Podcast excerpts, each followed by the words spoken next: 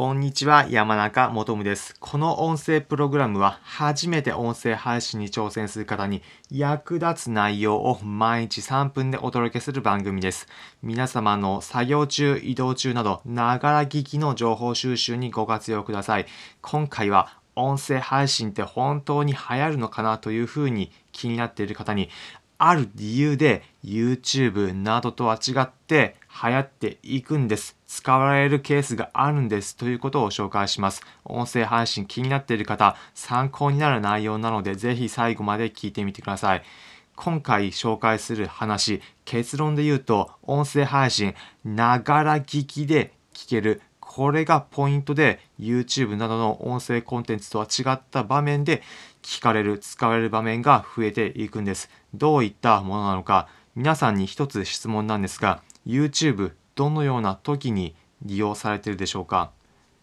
例えば、朝の通勤、電車にゆっくり座りながら画面を見るだったり、夕食食べている時に YouTube 見ながら食事を食べる、または夜寝る前に画面を見ながらゲラゲラ笑うなどあるかと思います。このような時、共通点何かというと、皆さん画面にちゃんと視線を落とせる。これが YouTube 見る時のポイントなんです。そう、YouTube、画面見ながら楽しむ映像のコンテンツです。それと音声配信何が違うのか、音声配信、ながら聞きに適したコンテンツなんです。先ほどの朝の通勤時間中であれば、ゆっくり座れるような時以外にも、立ちながら、ぼーっとしながらなんとなく音声を聞くだったり、他にも駅で電車を降りてから会社に行くまでの間、その間に歩きながら音声のコンテンツを楽しむ、そういった使い方もできます。他にもお家の中で家事、洗濯をしながらちょっとした音声コンテンツ10分間のものを楽しむなどといった使い方ができます。ここまで聞いた方で YouTube だって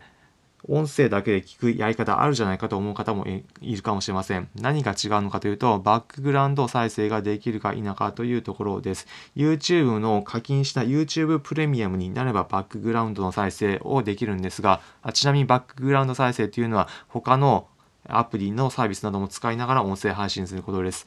普通の無課金状態では YouTube ではバックグラウンド再生はできないような状態になっています。音声配信サービス、基本的にバックグラウンド再生可能になっています。他にも音声配信は音声を聞くということだけに特化したサービス設計なので、配信する側にとっても自動で BGM をつけたりなど、そういった機能も充実しているので、結論、聞く人、聞く想定ファーストの設計になっているんです。YouTube、もちろんバックグラウンドで聞くこともできますが、基本的には映像も見る人を考慮したサービスの設計になっています。それに対して音声サービスは自動で音声配信の BGM が入ったり、効果音をつけられたりだとか、聞く人にとって耳だけで楽しめるような設計になっているんです。だからこそ、ながら聞きという皆様の他のことをしながらできる、いわゆる可処分時間の中に入り込めるようなもの。だからこそ YouTube と違って今後流行っていくというふうに考えられているんです。